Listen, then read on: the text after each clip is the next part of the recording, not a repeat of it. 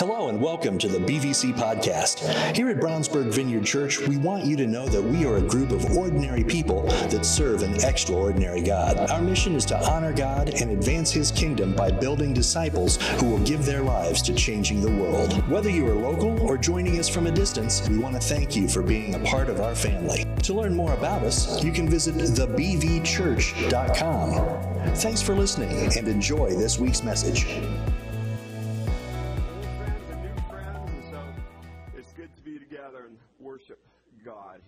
Place. So um, let me just uh, say a prayer as we turn to God's Word. And so, God, I, I do thank you for, for those songs that we sung, and we do pray that those songs are a, uh, a pleasing offering to you, that God, that your heart is glad when your children gather together in worship, and, that's our created purpose. And so I pray that, God, we would continue to, to bring you pleasure um, by listening to your word and responding to it. So I pray our, um, the openness of our ears and our heart and our willingness to obey would be the greatest sacrifice we give you today. In Jesus' name, amen. So some of you know that I had the pleasure of growing up in the Rocky Mountains of British Columbia, Canada. It was one of the most uh, beautiful and picturesque places to grow up, to, to wake up every day and to see the sun-capped, snow-capped mountains of the Rockies was just an amazing experience to grow up in, something that I had the privilege of. The problem was is the privilege of growing up in the Rockies led to me having an issue of pride in my heart. See, uh, I kind of looked down my nose at any other natural, uh, picturesque type of place, or when people would talk about things like the beautiful rolling hills of southern Indiana, I would kind of scoff at them. It's like you don't know what beauty is. And so I kind of walked around a little bit proud that I grew up in this place and looking down on other picturesque natural places. And one of the one of the ways in which this this pride kind of made me prejudiced was in particular towards the Grand Canyon. I would hear people talk about the Grand Canyon and plan trips to go see the Grand Canyon, and quite honestly, the thought that I had was this it's a hole in the ground. Are you serious? Like, have you not seen the Rocky Mountains? Have you ever seen like a sunset that turns the snow-capped mountains of the Rockies pink? Have you ever gone hiking and just seen the glory from a mountain peak and you want to go and see a hole in the ground? Like I just couldn't comprehend it. And you might even say I was a Grand Canyon phobic. I just didn't value the Grand Canyon. And then something significant happened in my life to change my opinion. My oldest son, Isaac, when he first moved out of the house, he took a job in Arizona. And so we went to visit him in Arizona, and of course, the Grand Canyon was there, so we went to see the Grand Canyon. And I remember distinctly standing there in front of the Grand Canyon and being absolutely gobsmacked, being absolutely humbled by the grandeur of the Grand Canyon. An opinion that I had held for 47 years just vanquished in the sight of the Grand Canyon. And I, I, remember kind of having this conversation with the Grand Canyon, where I was standing there, and if you've ever visited the Grand Canyon, you've had this experience. I was standing there, and I pulled out my little handy dandy camera phone to take a picture of the Grand Canyon, and in that moment I realized you can't actually take a picture of the Grand Canyon.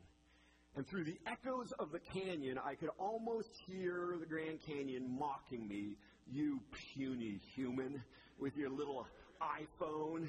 You can't even take a picture of me. And in that moment, I learned a couple lessons from the Grand Canyon. And the first lesson was this there are some things in life that you need to personally experience in order to fully appreciate. For those of you who grew up reading the Encyclopedia Britannica, you can read all you want about certain places and certain things, but unless you experience them, you don't know what it is that you're reading. For those who don't know what the Encyclopedia Britannica is, if you've ever read on Wikipedia about things, you might think you know about them, But there are some things that you have to actually experience.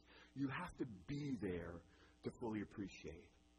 And no picture or no explanation from somebody else will allow you to fully appreciate what the Grand Canyon is unless you are there. The other thing that I learned from the Grand Canyon is that there are some things in life that no matter how many times you look at them, there is always more to see.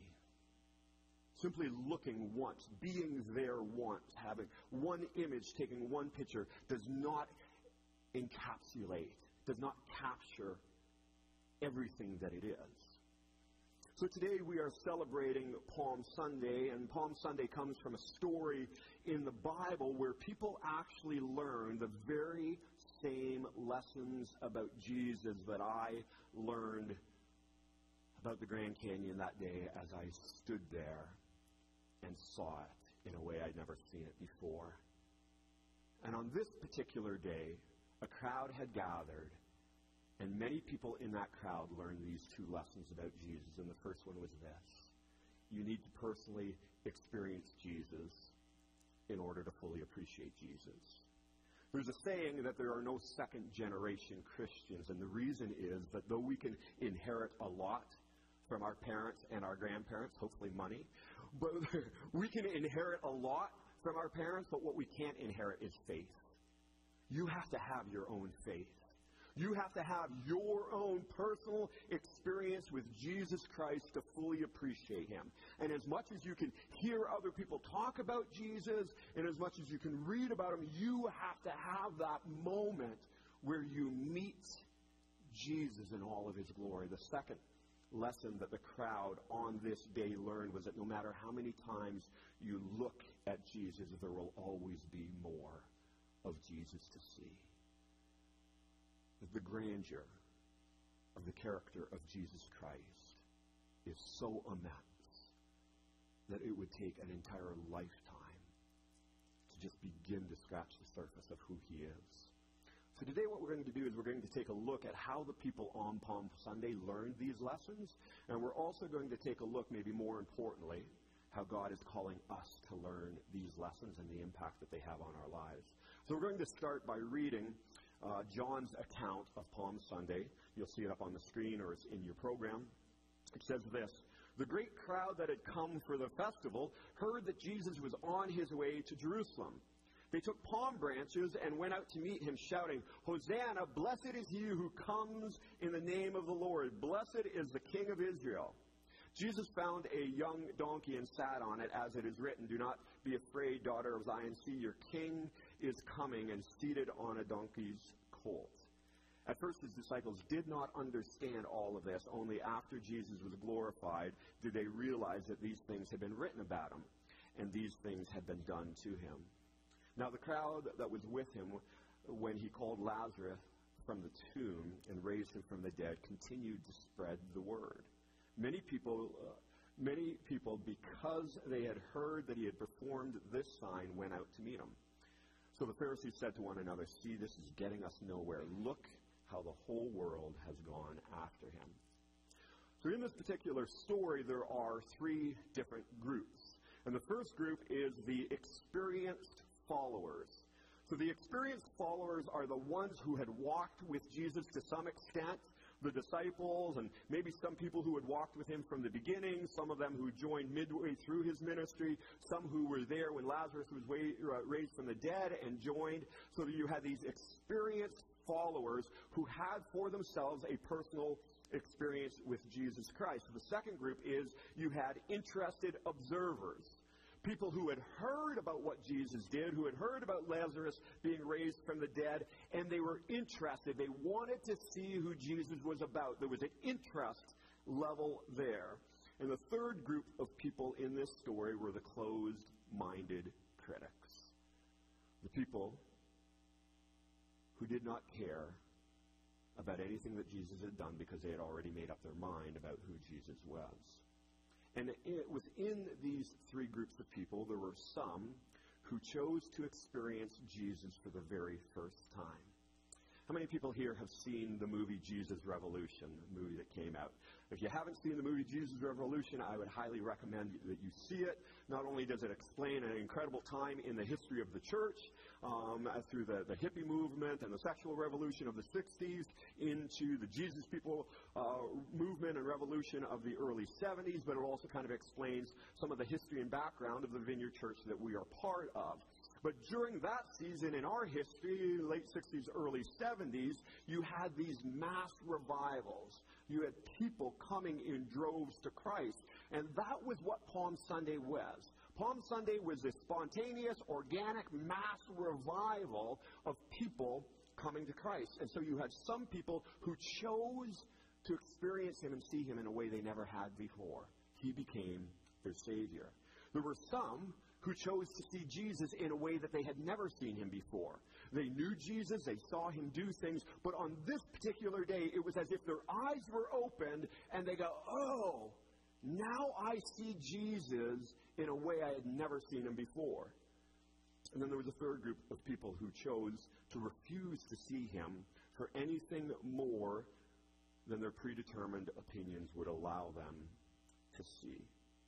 And the reason we celebrate Palm Sunday isn't just because, as, as Charlie said, it's, it's the beginning of the Passion Week, the beginning of the final week of Jesus' life.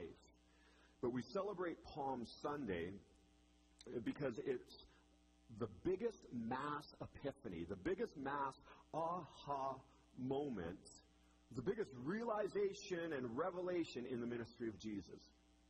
It was the, the one moment where more people understood more about Jesus than any other time.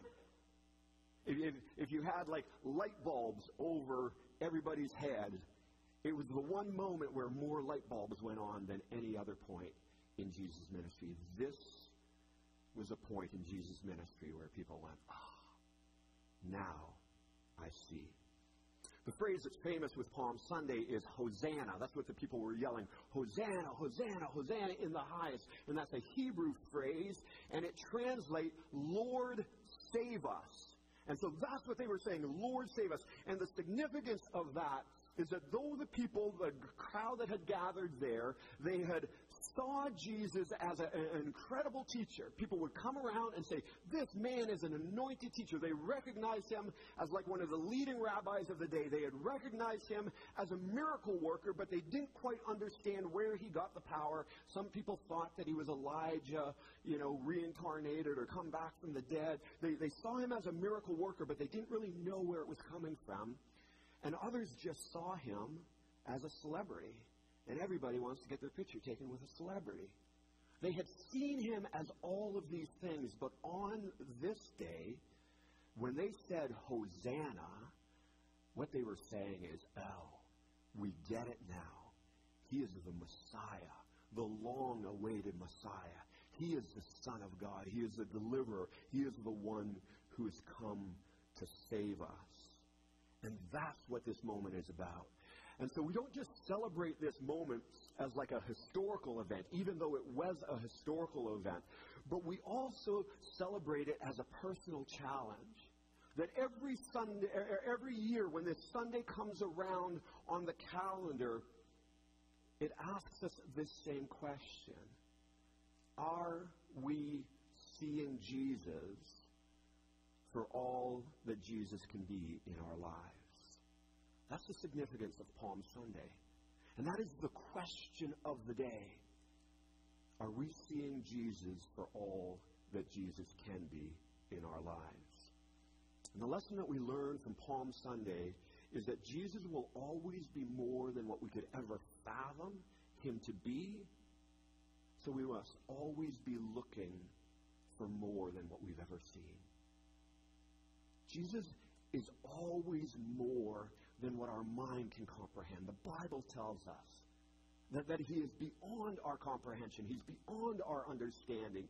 He is broader and deeper and greater and grander than what we could ever imagine. He, he is beyond our, our finite mind. We, we can't comprehend all that He is. And so, because He is more than what we could ever see in a single glance, it calls us to a lifetime of looking It calls us to a lifetime of adding to our perspective, adding to our understanding, adding to our experience, because He is always more than what we've ever seen before. I, on this very little phone, I have pictures of the Grand Canyon. But what I don't have on this phone is every picture of the Grand Canyon. What I don't have on this phone is a picture from space of the Grand Canyon. I don't have a picture from every single angle of the Grand Canyon. And it's the same with Jesus. In your life, you have pictures of Jesus. You have images of Jesus from certain perspectives, from certain events. And those are great, but what you don't have is you don't have a picture from every angle that Jesus is.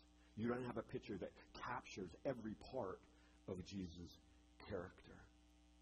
And so today I want us to think about two questions as it relates to how we see Jesus and whether we are seeing Jesus for more than we've ever seen him before. And the first question that I want to ask today is Are you settling for the Jesus you've already seen? Are you settling for the Jesus you've already seen? There were people in the crowd who had already seen Jesus. They actually didn't need to be in the crowd if they didn't want to be. They could have said, I've seen Jesus, I've been there, I've done that, I don't need to see any more, I saw him once already. We wonder, we don't hear about it, we, we wonder, were there people who had saw Jesus before but didn't make the effort to make it to Jerusalem? Who, who didn't rush to see Jesus because they said, you know what, I, I saw him. Saw him last week. I don't need to see him again. I'm not questioning anybody's salvation here. If you had a personal experience with Jesus Christ, the Bible tells us if you believe with your heart and confess it with your mouth that Jesus Christ is Lord, you shall be saved. So I'm not questioning anybody's salvation who's had that experience. But what I am wanting to challenge us with is this idea that it is possible to have a, a relationship with Jesus where you never expect him to be any more than what you've already experienced him to be. You never expect anything else out of Jesus because you live your relationship out based on your past experiences, but not on a pursuit of knowing Him and seeing Him for things that He's never yet been to you, or seeing Him through things that you've never yet been through. And I think it is possible, and it's one of the dangers of the faith, to get to the point where our past experiences experiences, our past encounters with Jesus limit us from expecting more from Jesus. One of the greatest dangers of the Christian faith is settling for what we've already seen, settling for what we've already experienced, and not pressing in, not pursuing, not seeking anything more. Every experience that you have with Jesus Christ is real, it's genuine, it's substantive, it's significant, it's meaningful. You could go on with the adjectives that describe the encounters that you've already had with Jesus Christ. But one adjective that you cannot use to describe your experience with Jesus is this it's not complete, it's not all encompassing that for you and for me, there is way more to see of Jesus than what we've already seen. I've already said to you that, that I, I could say I've already experienced the Grand Canyon. I could cross the Grand Canyon off of my bucket list. After all, I spent a day and a half there, right? I can cross the Grand Canyon off. I've been there. I've done that. But how naive would it be for me, in a sense, how disrespectful of the Grand Canyon itself would it be for me to think that I've experienced the entirety of the Grand Canyon in the 36 hours that I spent there. There were people in this story who thought that they knew everything that there was to know about Jesus. Been there, done that, seen him, saw him, I know who he is. And they thought, in some sense, that they had captured an image of Jesus and they were good. I know who he is and what he looks like, so they had no expectation. If you remember a little bit earlier in the ministry and then in the life of Jesus, he actually went back to his hometown. And he had difficulty doing miracles there. And it says this in, in Matthew 13. It says, and, and these are the people from his hometown, the people he grew up with. And they said, Where did this man get this wisdom and these miraculous powers? They said, Isn't this the carpenter's son? So let's just break that down for a second. It was as if Jesus comes back, and Jesus is somebody who he wasn't when he used to live in his hometown. He had become something else. He was baptized in the Holy Spirit. His ministry was inaugurated. He was a totally different person in a totally different place. Uh, who he was had now been revealed. Uh, and, and so, so those who had seen him previously growing up did not see this side of Jesus.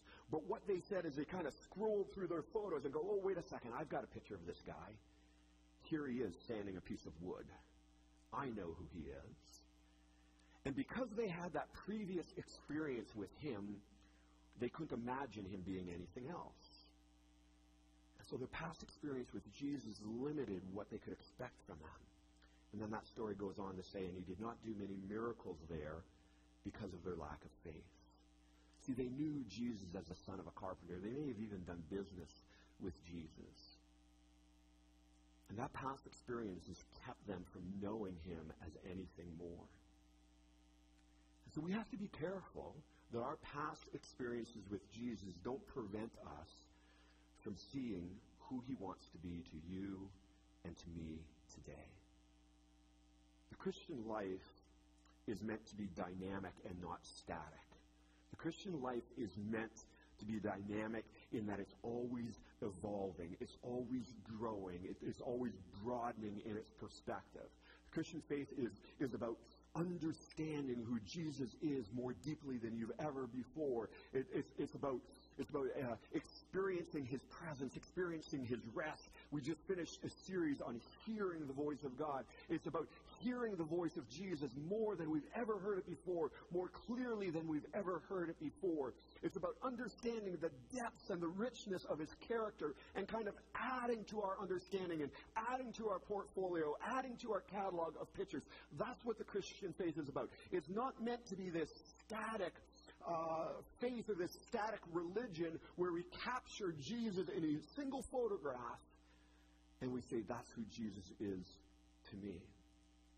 This is really summarized in a conversation that Jesus had with Peter, if you remember. The disciples were telling Jesus who the crowds were saying that he was, and Jesus turns to Peter and he says, Who do you say that I am? Interestingly enough, in about two months, we're going to be doing a series called The Questions That God Asks. And it's all about the questions that God asks people in the Bible. And there's some significant stories there, interesting stories where God or Jesus asks people questions. I would argue that this question, who do you say that I am, is the single most significant question that you'll ever find in the Bible. Beyond any other question, this one question gets to the heart of the issue more than any other question. Who do you say that I am? And when Jesus asked Peter this question, there were a couple implicit things, a couple of things that were implicit in this question. And first, the first thing that was implicit was Jesus, or Peter, who do you say that I am? Jesus wasn't interested in what other people were saying. He wasn't interested in what Peter knew of Jesus based on other people's experience. He was saying, Peter, who have you personally experienced me to be? In our relationship, what have you learned about me? From the very beginning, when you wa- started walking to me until this day, who do you say that I am? What have you learned about me, Peter? I want your answer. How have you personally come to know me?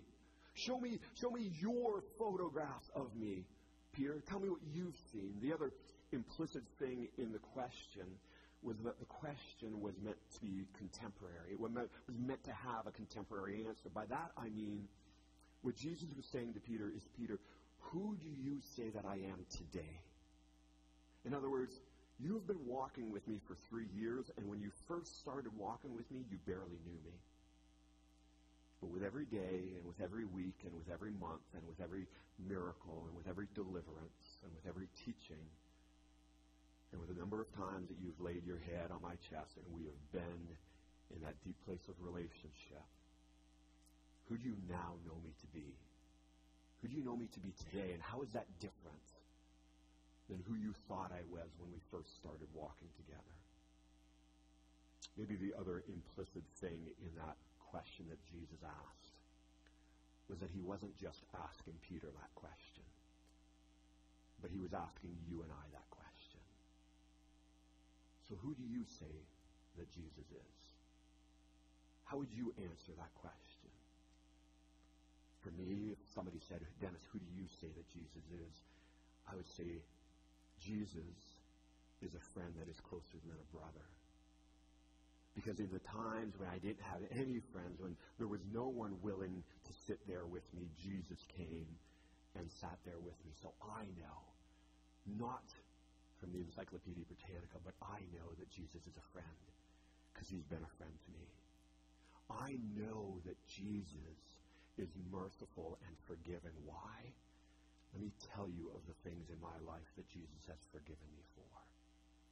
As we sung today, I know that Jesus has a depth of love in his heart that I can never understand because despite the times that I have disappointed him and chosen to walk away from him or in a different rhythm than him, he has always drawn me in by his love. I know that Jesus is power because I've experienced his power working through me. How would you answer that question? I know Jesus today in a way that I didn't know him when I was 16 years old and accepted him into my life. There are things that I can tell you about Jesus today that I had no clue of before. Do you have a static image of Jesus Christ or a dynamic one? Who would you say that Jesus is? And how fresh and how recent is that picture or is that answer? Second question that I want to ask today is Are you seeking the Jesus that you've not yet seen? There were people who had seen Jesus and known Jesus to, to some extent, but it wasn't until this day that they had an aha moment. And then that they saw him for, for something more. And it would be easy for us to look and go, oh, they all have this aha moment, but, but not to kind of may, maybe roll the tape back a little bit and, and ask what led up to this aha moment. And there's a very simple thing that I don't want us to overlook that kind of contributed to this aha moment, or this aha moment was a derivative or a byproduct of. And it was simply this that the aha moment was a derivative or a byproduct of the fact that they had chosen to be there and not elsewhere. This little phrase, being there instead of elsewhere, is repeated over and over again in Scripture. We are called to be there and not elsewhere. If you are really seeking to know Jesus, then you need to be there and not elsewhere. They were in Jerusalem. The people who experienced this aha moment had come to seek him, had come to see him. They were there. They were there when it happened because they had chosen to be there. They could have been elsewhere. They could have been tending their flocks. They could have been tending their fields. They could have been hanging out with friends. But they weren't elsewhere. They were there. And so they were there when that aha moment happened. And so there is this sense that, that in the background or the precursor to, the, to Palm Sunday and to, to this mass revival and to this mass aha moment, the, the, the, the scene that immediately followed that was all of these people in some way or in some shape deciding, we got to get to Jerusalem. We have got to be there to see him. And that is a challenge to us. Are you being there in your pursuit of Jesus, or are you busy being elsewhere? And if we really want to see a Jesus that we've not yet seen before, we need to be willing to be there and not elsewhere. I today would still have had the same opinion about the Grand Canyon had I not actually gone there. That's what changed my opinion. Are you going to the places you need to go to to see the Jesus you haven't yet seen before? What was interesting about this story is on its face there was a single aha moment. The crowd had this aha moment. But there's actually more to this story. There was a second aha moment that happened in relation to the in relationship to this story, but it actually happened about two months later. Listen to what it says in this story. After or at first, his disciples did not understand this. So when it says at first, on Palm Sunday, when all of this happened and the mass revival happened and the people are shouting and, and, and throwing the palm branches down and throwing the coats down and the Pharisees are mad, the disciples were taking it all in and they were obviously celebrating it and, and they were appreciating it to some extent, but the more was to follow. At first, his disciples did not understand this. Only after Jesus was glorified did they realize or see that these things had been written about him and all that, and, and that these things had been done to him. So here's what happened. The disciples saw Palm Sunday for what it was, but it wasn't until a couple months ago, as, as this verse says, after he was glorified. So here's what happens. Palm Sunday happens on a Sunday. Then you have the rest of the Passion Week that happened. So you have the Last Supper happened. You have Judas betraying Jesus. You have uh, the Garden of Gethsemane where Jesus prays, saying, Not my will, but yours be done. You have Judas coming and kissing Jesus on the cheek. You have Jesus being arrested, Peter cutting the ear of the soldier off. You have Jesus being put on trial. You have him being beaten. Then you have him uh, walking to the hill. And then you have him being crucified. And the sky's opening and everything turning black. And then you have him dying. And then you have three days of him in the grave. And then you have the resurrection. And then you have about a month or so of Jesus coming back and making all of these appearances. And then you have the ascension where they're trying to hold on to him. And he says, You can't hold on to me. I need to go away so that the Holy Spirit can come. All of that happened, and it wasn't until they see Jesus going up into heaven that they had the second aha moment. That they go, oh, now we see something today, two months later, that we didn't see on Palm Sunday. Now it's all fitting in together. And so, what does that part of the story tells us? It tells us that the Palm Sunday set in motion this, this standard or this pattern that your life and my life is supposed to be marked by these ongoing, continual aha moments. That your life and my life is supposed to be marked by these moments where you go, oh, now I see what Jesus was doing in my life. At the time, I didn't see who Jesus was. And then we go on a little further and we go, oh, now I understand the love of Jesus in a way I've never understood her. Oh, wow. Now that he's forgiven me of this, I understand the depths of his forgiveness more than I ever have before. Or, oh, wow. Now I understand his generosity more than I've ever understood it before. And that is supposed to be the normative pattern of the Christian life. Where we are constantly having these aha moments where it's like, oh, let me show you this picture. I've never seen this before.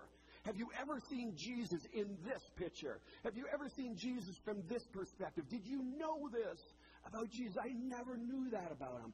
That's supposed to be normative for us. We are supposed to, on a continual basis, see a Jesus we've never seen before. Jeremiah 29:13 says, "You will seek me and you will find me when you seek me with all your heart." What the Bible is telling us in that verse and so many other verses is, is that the only way to see all of Jesus is to seek Jesus with all your heart. Now, if you've ever been to the Grand Canyon, you know that there are a lot of different ways to see the Grand Canyon, other than just taking a little bit of a hike. You can see the Grand Canyon from a helicopter. Is anybody here taking a helicopter over the Grand Canyon? Oh, that'd be amazing. I'm a little afraid of heights, so I don't know how that would happen, but you can see the Grand Canyon from a helicopter. You can walk. I can't do it. I got. I was going to stand on the edge. You can walk on this sky bridge that actually goes out into the canyon, and you're walking on, on this glass walkway. And you can actually kind of be suspended over the Grand Canyon. You got to be crazy to do that. You can ride horseback down the Grand Canyon. We saw that. We had to move out of the way so the horses could get by. Interesting. You can take ATV tours through the Grand Canyon. You can camp at the bottom of the uh, Grand Canyon. You can kayak down the Colorado River. You can whitewater raft down the Colorado River, and there's even a train that goes through the Grand Canyon. If you really wanted to experience the Grand Canyon, if your life was defined by what you wanted to know or your experience with the Grand Canyon, if the goal of your life and what defined you was seeing and knowing and having a relationship with the Grand Canyon, you would be willing to do all of those things no matter the cost. I remember when we were at the Grand Canyon, we found out that it cost $75 to do that skywalk bridge. And if you know me, you know I'm not spending $75. And I thought to myself, I'm not spending $75 after all. This is just a hole in the ground. It's not like the Rocky Mountains.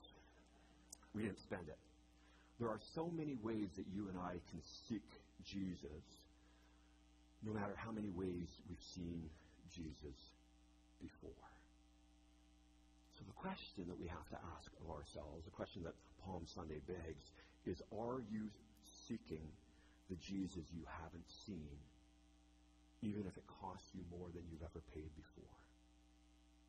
Are you willing to pay a price to move out of your comfort zone, do things you've never done before, to go places you've never been before, to see a Jesus that you've never seen before? Are you willing to say, you know what, I've, I've read the Bible in different ways, but I've, I've never read the Bible cover to cover. So, Jesus, I'm, I'm going to read the Bible cover to cover because I want to see you. Show, show me you as I go through each and every book. Maybe you want to say, you know what, Jesus, I'm, I'm going to spend a whole year in the Gospels Matthew, Mark, Luke, and John that describe all of your ministries. I'm, I'm, I'm going to spend a year reading the Gospels over and over again and, and see you that. Jesus, maybe I'm just going to spend uh, the whole year reading three verses a day and then just waiting and resting and saying, Jesus, speak to me what you want me to know about these three verses. There are so many ways you can approach the Word of God to see Jesus in ways that you've never seen him before if you are that interested. We can serve Jesus in a way we've never served before. We can serve more sacrificially when we've, than we've ever served before. Jesus said, I came not to be to serve, not to be served. And so something happens when we're willing to bend our knee and to bend our pride and humility, wash somebody else's feet, to love someone.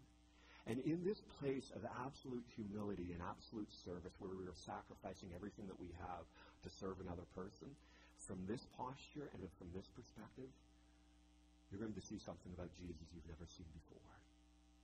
And when you're willing to wash the feet of someone, when you're willing to wash the feet of your enemy or a person that has hurt you, you're going to see something about the forgiveness and the grace of mercy and mercy of Jesus you never saw before. And even though it costs you to be in this posture, you're going to walk away and say, I would pay twice the price to have gained what I gained from that perspective. Are you serving in a way you've never served before because you want to see Jesus in a way you've never seen him before? We're kind of coming to the end of Lent. For those of you who grew up Catholic, you're more familiar with this. But it's 40 days leading up to Easter where you sacrifice something, you give up something. We saw that Jesus fasted and in a preparation for his ministry. Are you willing to give something up, to forego something, to kind of deny your flesh and say, Jesus, you denied the glory and the splendor of heaven so that you could come to earth. You gave all that up. So, God, I want to willingly surrender myself uh, to, to a place of sacrifice so that I might see you from that perspective, because I've never seen you from that perspective. Maybe Jesus is calling you to pray differently than you've ever prayed before. Pray with more expectation.